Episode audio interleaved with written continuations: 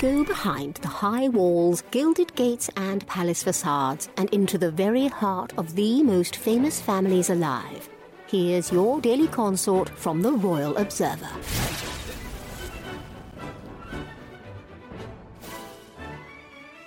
King Charles the third's rule could be cut short due to his unfortunate health woes.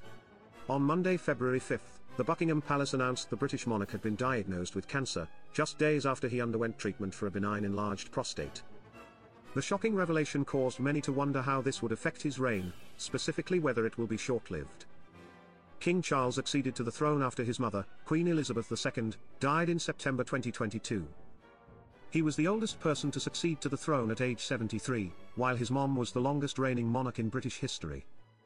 As T R O previously reported, Buckingham Palace's statement insisted King Charles had plans to return to full public duty as soon as possible, though skeptics can't imagine how much longer the seventy-five-year-old could rule, as cancer treatments tend to be extremely intense and his health could potentially worsen. During the King's recent hospital procedure for benign prostate enlargement, a separate issue of concern was noted. Subsequent diagnostic tests have identified a form of cancer, the message read. His Majesty has today commenced a schedule of regular treatments, during which time he has been advised by doctors to postpone public-facing duties. The statement continued, throughout this period, His Majesty will continue to undertake state business and official paperwork as usual. The King is grateful to his medical team for their swift intervention, which was made possible thanks to his recent hospital procedure.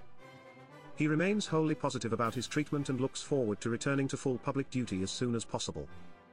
His Majesty has chosen to share his diagnosis to prevent speculation and in the hope it may assist public understanding for all those around the world who are affected by cancer.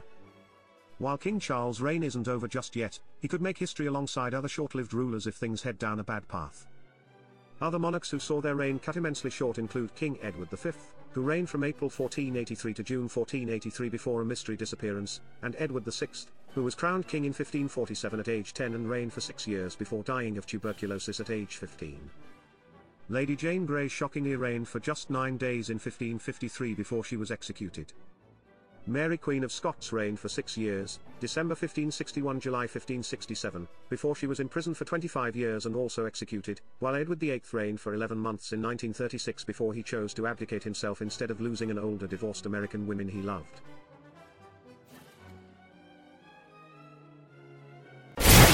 For more of your daily consort, be sure to visit the royal observer dot com. Subscribe and like this podcast. Oh, and keep calm and carry on.